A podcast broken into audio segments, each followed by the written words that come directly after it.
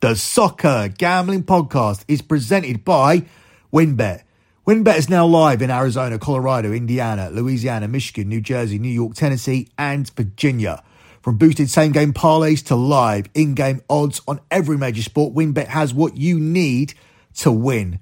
Sign up today, bet $100 and get a $100 free bet at sportsgamblingpodcast.com slash wynnbet.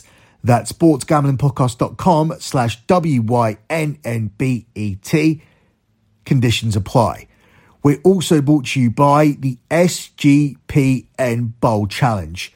$250 cash and a $250 gift card is up for grabs exclusively on the SGPN app.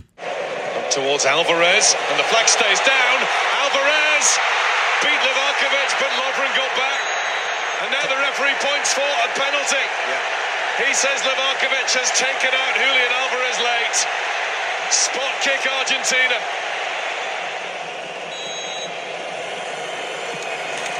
Messi scores. Come on, feel the noise around the Lusail iconic stadium. One of the most iconic figures of the game has given his country the lead.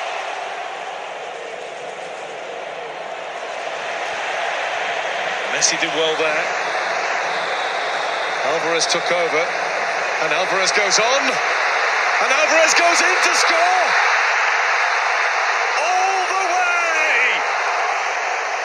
Manchester City's young diamond, River Plate schooled and raised, has given Argentina daylight before half time in the semi final. Messi. Gvardiol's got back at him. Will he be able to stay with him? No. Messi gets through, and Argentina have three. Alvarez has got his second, made by the master. Well, I've watched a lot of Guardiola in this tournament, and no one, and I mean no one, has been able to do him 1v1. But he's come up against the great man tonight. And then Alvarez waiting, saying, Find me. And he does exactly that, Messi. And that's 3 0. And you'd like to think that's game done. Oh, and Mbappe! Oh, does get his shot away, and Hernandez coming in! But how quickly the fortunes can change in World Cup football. And France, the world champions, grab the game by the scruff of the neck. Siri dancing in there. Oh, Dari didn't quite get there on the near post. Acrobatic! And off the post from El Yamiq, I think, the centre back. Oh. What an incredible effort. So unlucky that is. Mbappe, Thuram, Mbappe, oh, those dancing feet, oh it must be! Just on the field! Joy and relief! France surely now have their date with destiny! There's. It's an amazing run here from Ezzalzouli. And Ounahi! Oh! And Hamdallah can't turn it in. It finishes France 2, Morocco nil.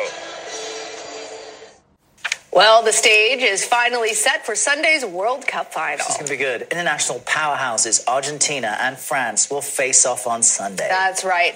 Lionel Messi and Argentina are coming off of a statement win over Croatia, while France is riding high after a victory against Morocco, which dashed the hopes of millions of soccer fans around the world. I don't care where you're from. If you tell me that you love football and you don't love Lionel Messi, you have a problem. Who's the best player of all time?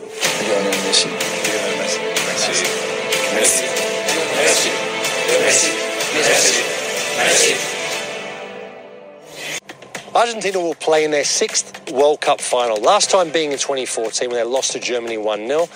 They have won the biggest prize in football on two occasions, once in 78 and the most recent in 86. Lionel Messi has never won it though, and he'll be hoping to lift it in his final ever game at this level. However, Kylian Mbappe and France will be looking to be the first country in 60 years to win back-to-back World Cups and will want to spoil the party.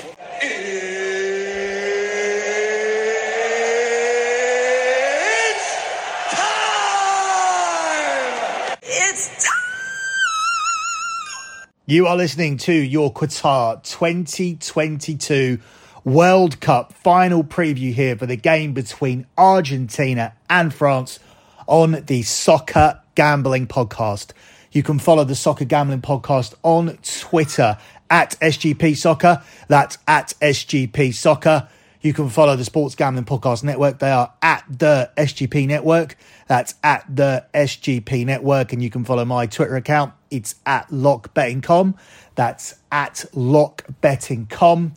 The pin tweet on that Twitter account is the P&L for the previous month over at lockbetting.com, which was the 114th month in a row of transparent tracked profit. So here we are. The World Cup final takes place tomorrow after a month of football in Qatar. The first time ever that we've taken a break from the regular European domestic season to play a winter World Cup. And overall, I would say it's been a massively successful tournament. I think that quarterfinal round, those four games in the quarterfinal, you can put it up against any quarterfinal in the history of the World Cup and say they were the four greatest quarterfinals collectively in history, and therefore putting it up there as the as one of the greatest World Cups of all time. Of course, I think for it to be the greatest World Cup, we need a great final. We've seen World Cups let down by that before. USA 94, Italia 90 they did not have great World Cup finals. And if we get a great World Cup final tomorrow between France and Argentina, I definitely think this tournament could be in the conversation for the best World Cup ever because it has been highly entertaining, so entertaining that we saw the incessant conversations about political issues that plagued every single broadcast. You couldn't watch a World Cup game without the pundits talking about some sort of political issue at halftime. But as the tournament progressed, as the games and the football took centre stage, we saw all of that put on the back burner and the football took over. And it has been a phenomenal tournament. Has there still been talks of politics? Has it completely gone? No but it's been far more watchable as the weeks progressed and it has been primarily about the football. And we now have this incredible narrative as we approach the final. It's Lionel Messi trying to solidify his status as the GOAT. A lot of people said at the start of the tournament if one of Ronaldo or Messi were to actually win the World Cup, a trophy that has eluded both of the players, but if one of them could capture it, then he would solidify himself above the other, above Pele, above Diego Maradona as the outright GOAT. And now, with just one game to play, we have approached that moment where Messi can solidify his status by taking this Argentina team to their third World Cup. But on the other side, we had another team who are looking for their third World Cup. In fact, it would be their third since just 1998 when they won their first one. They are the current champions. And what we really have here is this crazy kind of combat sports situation where the champions are in a position to retain their title in order for Argentina to become the new champions of the world. They need to actually take it from the current reigning champions who have made their way to a second consecutive final. Argentina aren't going to get to beat Morocco or any kind of underdog here. They have to beat the best team. They have to beat the champions of 2018. They have to take their trophy away from them tomorrow. And then there's the other narrative of what's on the other side.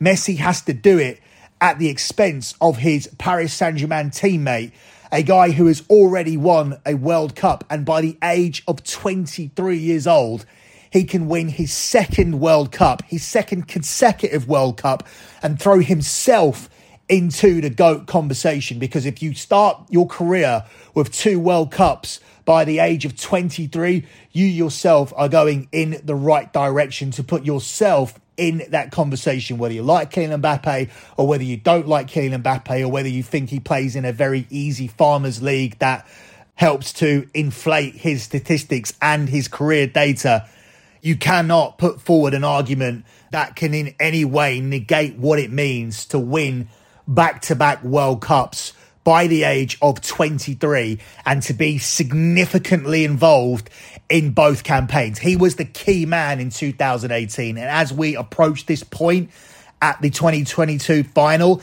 He has been the key man once again, scoring five goals, none of which came from the penalty spot. Now, that's not a knock on Messi. Messi's involvement has been beyond scoring the goals. He's got five goals, three from the penalty spot, yes but he has been massively influential to the team, whether it be as a leader, whether it be via his assist. That's not a knock on him, but the fact that Mbappe's here with five goals, none of which have come from the penalty spot, all from open play, most of which have been fantastic. He has once again established himself as a key player that has assisted his team getting to back to back World Cup finals. And as I said, he cannot be out of the conversation. He's a long way from joining the conversation, but if he continues on this his career trajectory, if he ends up with three or four World Cups, if he does win the Champions League, be it with PSG or be it somewhere else where he moves on, it seems inevitable that he will win it at some point. Then Kylian Mbappe is among the all-time greats. But I think it's important to reiterate that this is just his career trajectory at the moment. He has a long, long way to go and a lot to do to suddenly be in the same conversation as Ronaldo and Messi. And that's the thing. It's it's the end of an era. We're going to lose both of these guys. They're never going to play another World Cup again. And there will be a new number one best player in the world. It's very likely to be Kylian Mbappe, although there are other people on the horizon. Haaland is moving in an incredible direction. And there will be a new number one. There will be a new number two. There will be a new world 11. But that doesn't mean that you can disregard what Ronaldo and Messi have done. It's not just a case of they were the top two then and whoever become the top two are the top two now.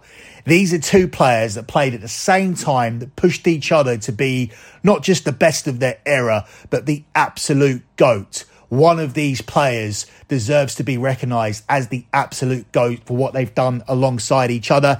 And for me, if Messi can win the World Cup tomorrow, then he becomes that GOAT and therefore making this an even bigger game than your normal World Cup final, given the narratives going into this one. So before we actually look at the prices for this game, let me take a quick second out to tell you where you can bet the game, and that's at WynnBET.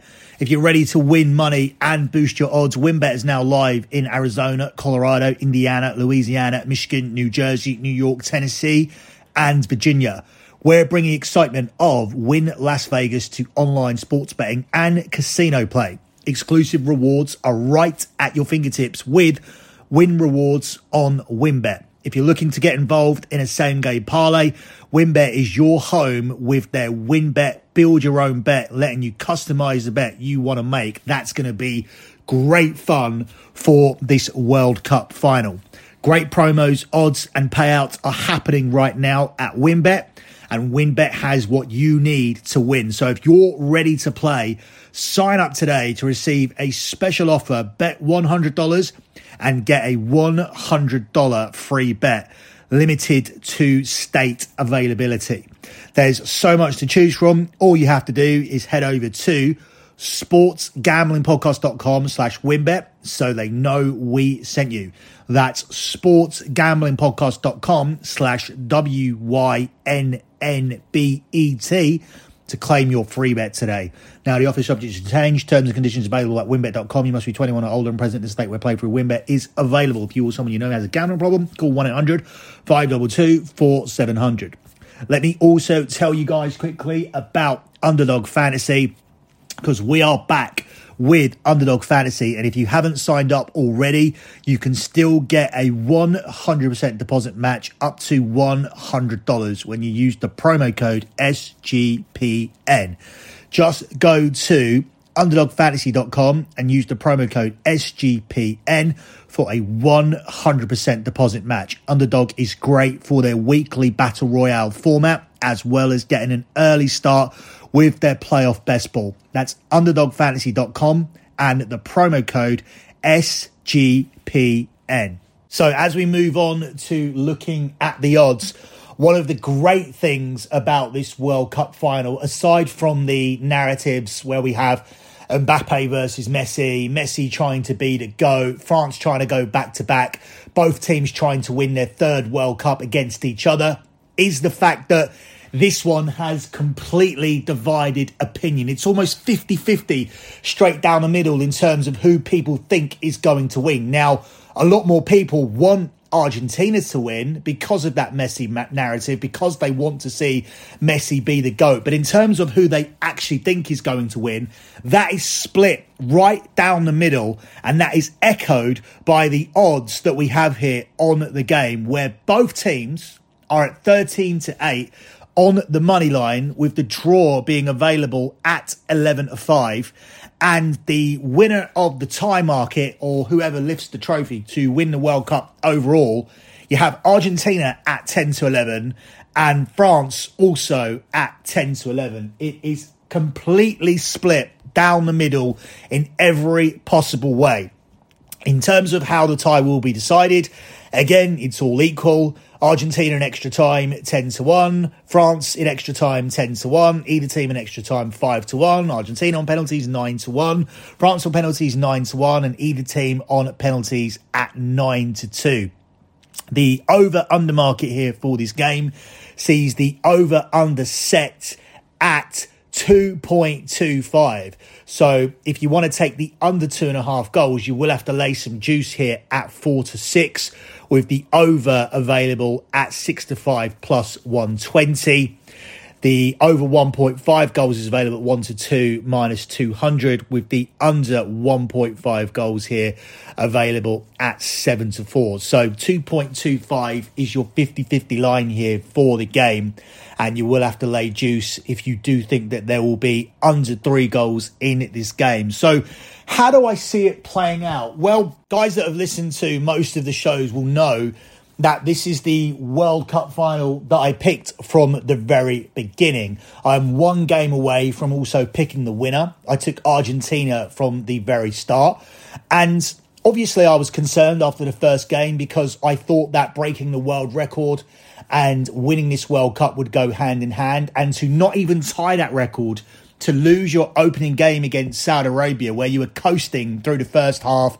Yeah, you had some goals disallowed by VAR, but it looked inevitable that you would get the breakthrough and score the second or third goal in the second half. And then to lose that game against Saudi Arabia, to not even tie the world record, to have to restart, pick yourself up, and try again and be in a situation where you couldn't afford another slip up, not even another draw against better opponents than Saudi Arabia with Mexico, who have been a long time rival of Argentina at World Cups, and Poland with Robert Lewandowski coming up on the horizon. I was extremely worried that my futures pick on Argentina wouldn't even run. It would be a major embarrassment, and this team would go out at the group stage. But they they overcame that. They went on to win every game since that point, other than the the penalty shootout game against the Dutch, which is um, recorded as a draw. But we are here. They did make it through to the World Cup final, and we are getting the final that I that I said that we would see. What I actually said that we would see was we would see Argentina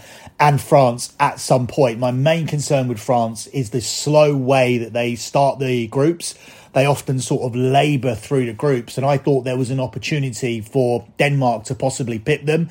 And then we would be getting this game early on in the tournament. Argentina versus France could have happened in a round of 16 if either one of them had finished runners up in their group. So if Argentina had won and France had finished runners up, this would have been a 16 game and vice versa if Argentina had finished runners up and France had won their group, which looked the more likely scenario at one point that they would meet in the round of 16. Thankfully, that didn't happen, and we have ended up with the final that I predicted at the beginning. And I became more confident that this would be the final actually when France did lose Karim Benzema because when I was analysing France at the start of the tournament, I was a little bit worried about how they were trying to fit all of these players into the team, all of these players that have to play because of who they are. And that was not successful for them at the Euros because they went to Euro 2020, played last year, with a stronger squad than the squad that won the World Cup. And they looked awful. They just did not gel. And France have not gelled collectively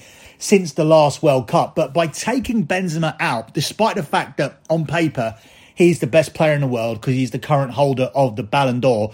I felt that it would add more balance to France. And I've seen numerous things on social media, these little memes and whatnot about how France have reached the final and imagine what they could have done had they had all of their players with Christopher Nkunku not there and Benzema not there and N'Golo Kante not there and Paul Pogba not there. I think they might have done worse. I think there may have been pressure to put these superstars in the team once again, which would have damaged France's chances. Without the superstars there, we've seen a far more balanced team. Now, do I think N'Golo Kante presents a superstar issue? Is he a toxic member of the squad? No, but N'Golo Kante hasn't been the same player with a while. He for a while. He looks like a player whose injuries have caught up with him. We know Paul Pogba can be a toxic ego in the dressing room. We know that Karim Benzema is a world class player who can take the responsibility of an entire team on his shoulders. He's a man who just won the Ballon d'Or by carrying Real Madrid on his shoulders time and time again and leading them to a Champions League. He is a leader and he is a man who can carry a team. But do you need Mbappe and Karim Benzema both trying to be the superstar on this team, both trying to be the leaders? Now, I'm not saying that Benzema has an ego or anything like that, but it just hasn't worked for the two when they've been on the field together. Add to that, you've got Antoine Griezmann, who's always been a key player for France, still, still trying to show that he's got it, still trying to show that he can be massively influential after having such a difficult time with his club career as of late. And then you've got Ousmane Dembele. Ousmane Dembele has been touted as a potential world class player, but he has not fulfilled that potential. What a stage for Ousmane Dembele to fulfill the potential and show people what he's got on the world stage here with France. So you have all of these things, all of these elements, all of these players trying to be the standout, but with Karim Benzema removed from the equation, the far less selfless Olivier Giroud coming into that role where he's been able to score goals and do his usual workload. It allowed Kylian Mbappe to be what Kylian Mbappe wants to be, with Olivier Giroud having his role, with Ousmane Dembele out wide on the other side, with Antoine Griezmann taking this new role where he played in front of the midfield and has done it successfully throughout this tournament. It allowed Kylian Mbappe to be exactly what Kylian Mbappe wants to be. And that's the start of this French side. And I had a feeling that it would work this way once they started losing those players. Is Christopher Nkunku, is Karim Benzema, is Paul Pogba world class? Yeah, they're all they're all world class. Everybody that dropped out of this squad, Kante, Kimpembe, they're all top quality players. But ultimately, France have a lot of top quality players, and sometimes it's very difficult to shoehorn all these superstars in, and it made Deschamps' job a lot easier bringing these players in. And What's also worked for them as well is the fact that the likes of Rabiot and Tchouameni, who were knocked out as starters at the start of the tournament, have come in and have done tremendously in their midfield roles. The back have been solid. You lost Juan Hernandez, his brother from Milan. Here Hernandez just stepped right in. Jules Koundé has been more competent at right back defensively than Pavard. Whoever you play alongside Rafa Varane is going to be guided and is going to be confident alongside him because Varane, I believe, has re-established himself as the number one defender in the world because after one bad season at Manchester United last year, suddenly this guy wasn't in the conversation. Suddenly you couldn't mention Rafa Varane alongside Virgil van Dijk. Well, Virgil van Dijk's had a terrible season. He's sitting at home watching the West of the World Cup, and Rafa Varane is still here. And here's what's most concerning for Argentina betters like myself. Rafa Varane has never lost a final in his entire career. And obviously, once again, he's going to be a key player in this game. If Argentina want to win it, they'll need to sort out the Rafa Varane problem because, as I said, in my opinion, he has once again re-established himself as the number one defender in world football. So, how does it play out? Well, every poster that you look at for this game, every wallpaper that you see will have Mbappe and Messi at the forefront. But the managers will be prepared for this. There will be a plan for Messi and there will be a plan for Kylian Mbappe as well. I felt like after watching what Kylian Mbappe did to Poland, particularly Matty Cash, who is a very, very competent Premier League defender playing week in, week out for Aston Villa, but he was destroyed by Kylian Mbappe. In fact, at times, Kylian Mbappe was moving faster than Matty Cash with the ball, then Matty Cash was chasing him without the ball. And that was massively concerning to all France opponents that would play them in the future. But as we saw, England gave you the blueprint in terms of how to deal with that with Saka and Walker doubling up on Mbappe on that side, not giving him any space.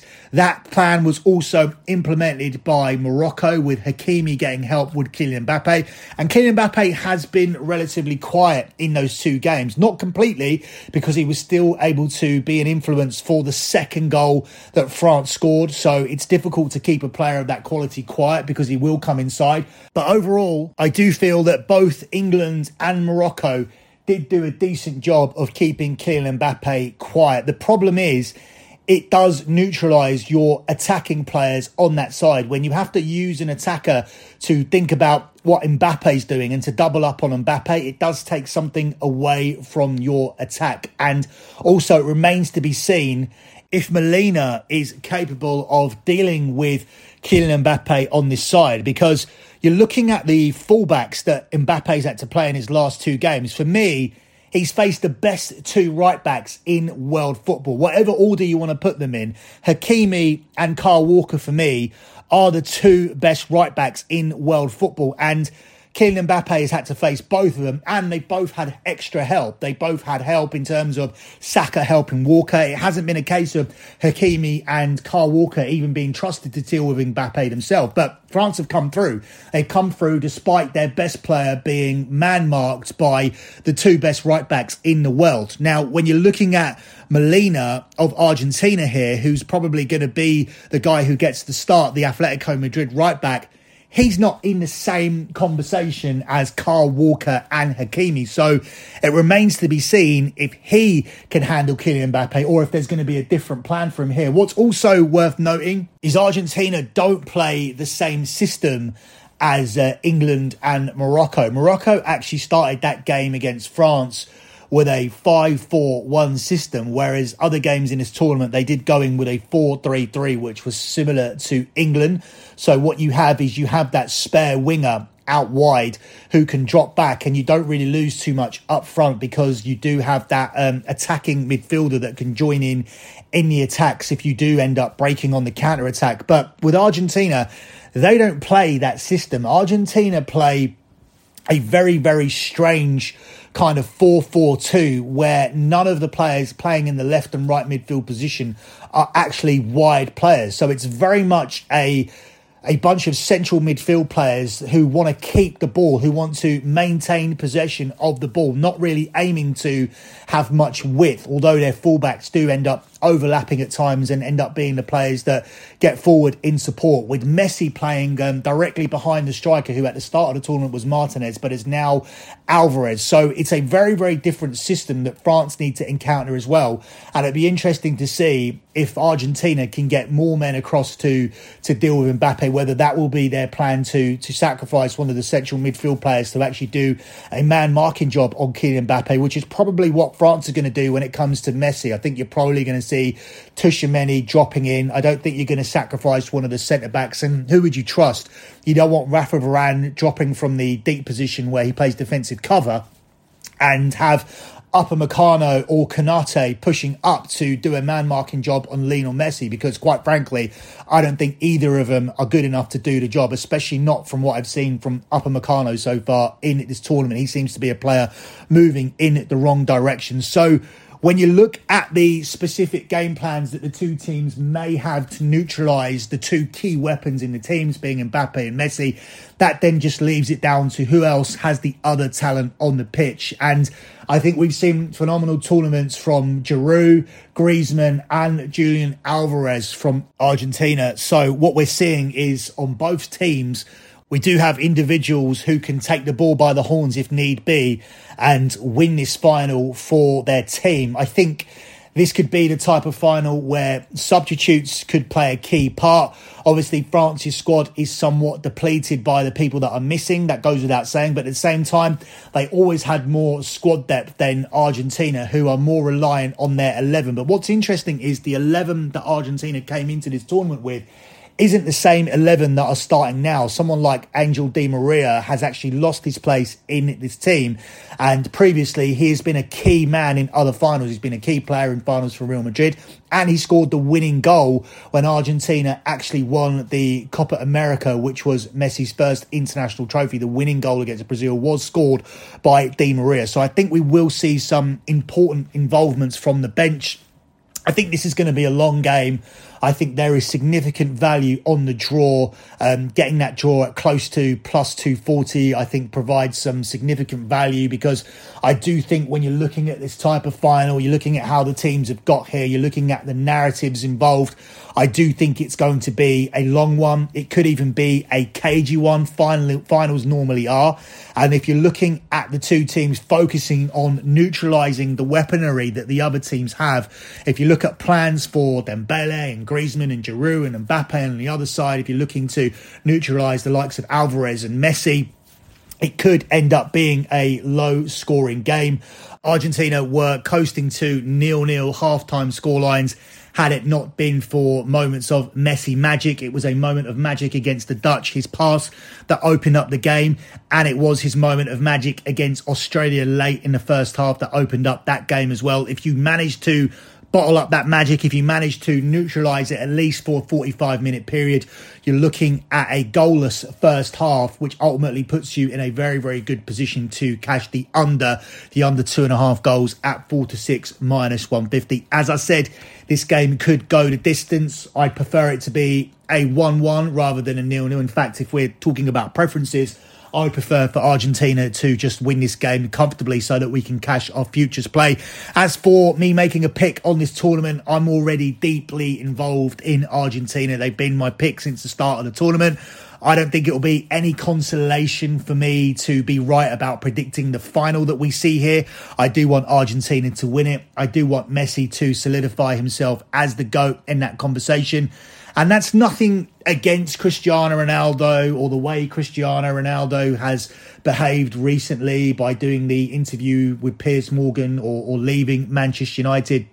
I want him to win it because I think it's good for this generation because 10, 15, 20 years down the line, there could be conversations where neither one of these two are considered to be the GOAT because the argument could be that neither one won the World Cup, and Pele and Maradona will once again be the front runners for that conversation. For Messi to win it, it automatically brings Ronaldo up as his rival because Messi can have his claim to being the GOAT and he will be above Ronaldo because he's won the World Cup. But it solidifies for me Ronaldo as that number two, as the guy that was neck and neck pushing Messi throughout his entire career. So I don't think it's necessarily a negative thing for Cristiano Ronaldo if Messi goes on to win this World Cup. Will Messi be widely regarded as a better player than Cristiano Ronaldo historically? Yes.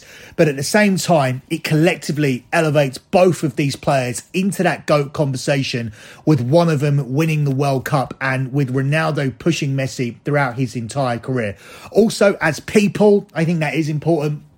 I do prefer Lionel Messi from the way that he's talked about, from the way that he carries himself as a player. He's somebody that we've seen that can win a game by himself. Ronaldo can do it too, but it's different with Ronaldo. We've seen Ronaldo winners and they can be a, a, a 30 yard free kick or they can be a header or a volley in the box, but it doesn't have that, that finesse. Ronaldo's not able to take the ball and, and magically wave his way through five six players like he has a magic wand that makes everybody lie down for him. Messi makes people look silly. Messi is of the same ilk as Diego Maradona. And when I'm looking at what a footballer should be in terms of being considered as the GOAT, I think that finesse is important to me. I think it's important to be able to do things that normal people cannot do. With Ronaldo, I'm not saying that he's normal by any stretch of the imagination, but what he does can be done by other players. What they can't do is do it as consistently as Ronaldo did at his peak 40 goals, 40 goals, 40 goals, 40 goals, just finishing chance after chance after chance after chance, being clinical and as clinical as Ronaldo was. At his peak, I would say Ronaldo is the most clinical player in football, but it's not the same as what Messi brings to the table. It doesn't have that that finesse. I think that for for people when they look at what Ronaldo does and what Messi does, Messi has that more magical side to him where he leaves you with your mouth wide open more so than Ronaldo has done historically. Not to say that Ronaldo hasn't. And as I said, this is nothing to do with Manchester United or the way Ronaldo's acted, although obviously the way he's ending his career is not helping his legacy. But I think throughout their careers, I think Messi has been the the better person. Um, the way Messi has carried himself, the way his teammates talk about him. I mean, the way that Messi treated my own son. I've had numerous, or my son's had numerous altercations with Ronaldo. None of them have, none of them have been negative. When my son waits in the area that you're supposed to wait in for the players to stop, Cristiano Ronaldo has stopped consistently for him. They're on first name terms. Ronaldo knows my son's name. I have no issue with the fact that that um, the interactions with Ronaldo and my son have been positive, and my son loves Cristiano Ronaldo. But the Messi interaction that he had is held on a different level. And this is nothing to do with the fact that he considers Messi to be a better player, which he does. It's solely down to the way that he was treated by Messi. Now, PSG stayed at a hotel that, that we were staying in because we were going to the Manchester City PSG game. Um, we stayed there on purpose because we knew PSG would be staying there. Champions League teams always stay at this hotel in Manchester when they go up against uh, either Man City or Man United. So as the players were leaving for training, um, there were a few people in there trying to meet them. So they did put a rope up.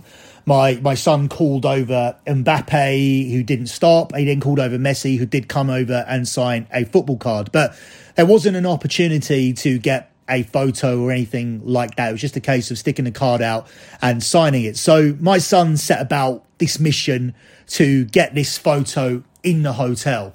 And it was difficult because PSG were giving their own floor, which had their own security guard by it. So my son conjured up this clever little plan that when the players were going to be coming down for dinner, he would be pushing the button for level two as they were coming down from level three, and they would have to stop as the elevator would open before they got down to their private floor where they would be eating. So he was actually hoping to open the lift to either Mbappe or Messi because he had yet to have any interaction with Kylian Mbappe, and he ended up getting Messi. But when the lift initially opened, with the Argentina players in it. So the Argentina players at PSG were all cliquey and they were all hanging around together. Once that lift opened with Di Maria and Messi in it, there was a security guard in there that said that my son could not come into the lift. At this point, Messi decided to override the security guard and asked him to allow Austin into the lift. And Austin went into the lift he had a conversation with Messi and Di Maria. Messi asked him if he would like a photo when we got out of the lift. My son obviously said yes. He then asked him if he wanted Di Maria to be in the photo. And uh, Di, and he said yes, I'd like Di Maria to be in a photo, and got one of the other PSG players. My son doesn't know who that was in the lift to take it. And while he was there the whole time, he was talking to him, asking him if he wants the photo, telling him that they were going to do the photo when they stopped. My son also said that Messi had his hand on his shoulder throughout the time that they were in the lift. So he knew that he was with Messi and that it was happening and that once they got off the lift that he would do the photo with him and Di Maria and somebody would take it for him. And that's exactly what happened. And that was all created by Messi. Messi could have easily just smiled and waved and let the security guard do his job. He didn't have to do anything. But he said, let him come onto the lift and said, come, come, come onto the lift. Asked him if he wanted a photo, asked him if he wanted Di Maria in a photo. Put his arm, uh, put his hand on his shoulder throughout the time they were in the lift, got out. did the photo and was just generally a cool, nice guy. And that interaction for my son is held above. And that interaction stands with me as well, sits with me as well, because I remember how happy he was at the time and it made the whole booking of the hotel worthwhile because it's a story that I will tell forever. It's a story that I'm telling now just before the World Cup final. So for me, I would love to see Lionel Messi lifting the trophy tomorrow. And hopefully that's what we see come uh, 5 p.m. UK time tomorrow. Argentina lifting their third third World Cup and Messi establishing himself as the outright undisputed goat of football. That's it for me. Good luck with all of your bets as always, and thanks for listening.